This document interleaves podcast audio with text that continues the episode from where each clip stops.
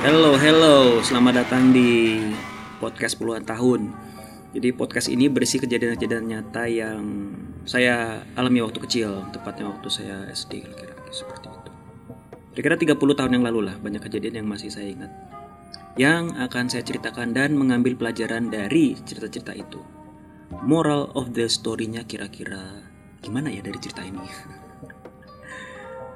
Oke, episode pertama ini berjudul Pahlawan Kaktus. Jadi saya akan bercerita tentang pengalaman saya dengan kaktus dan jelas ini bukan pengalaman yang baik kalau dengan kaktus. Jadi saya tinggal di komplek yang ramai anak-anaknya, ada anak balita, bayi, remaja, kids.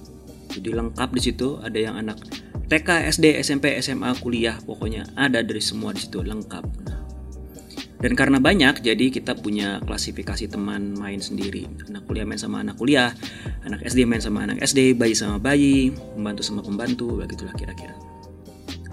Jadi gue sebagai anak SD, mainnya sama anak SD juga, yang sepantaran.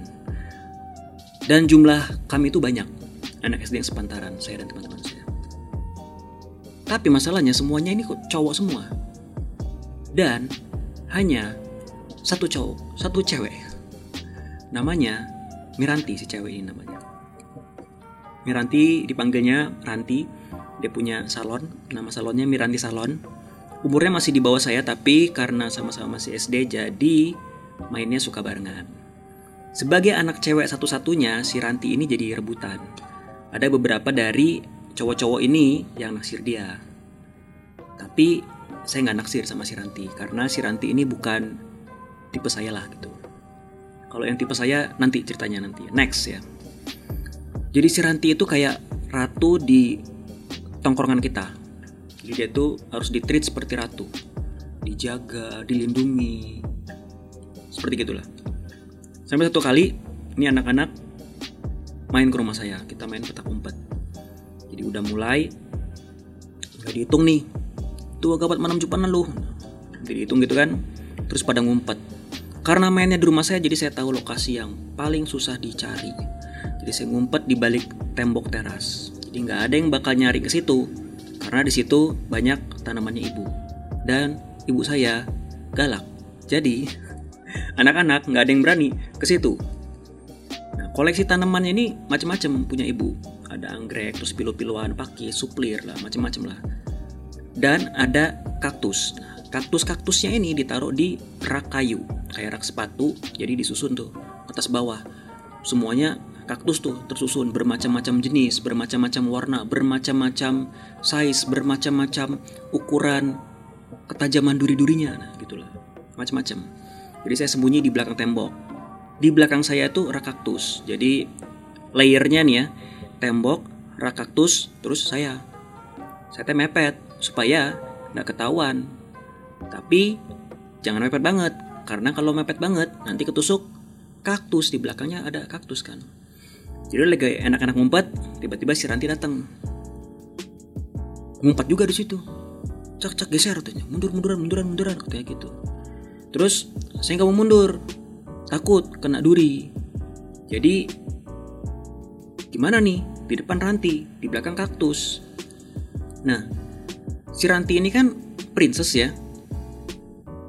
Jadi mau nggak mau saya tuh kayak punya uh, apa ya rasa untuk atau kewajiban untuk melindungi dia gitu. Jangan sampai dia itu ketahuan ngumpetnya. Pokoknya dia harus jaga harus kita jaga nih si Ranti ini harus saya jaga.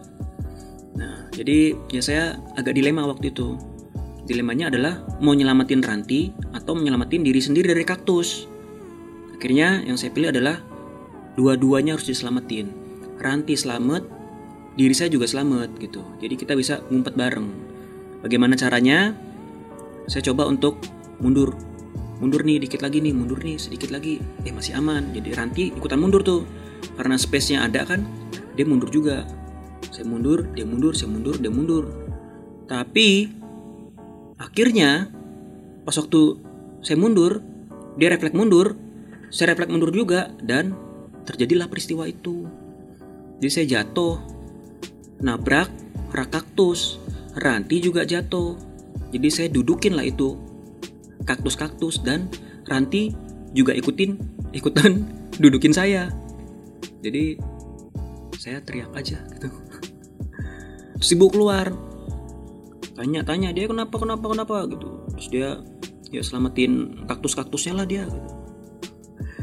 Enggak enggak. Dia nyelamatin saya duluan. Terus saya ditarik.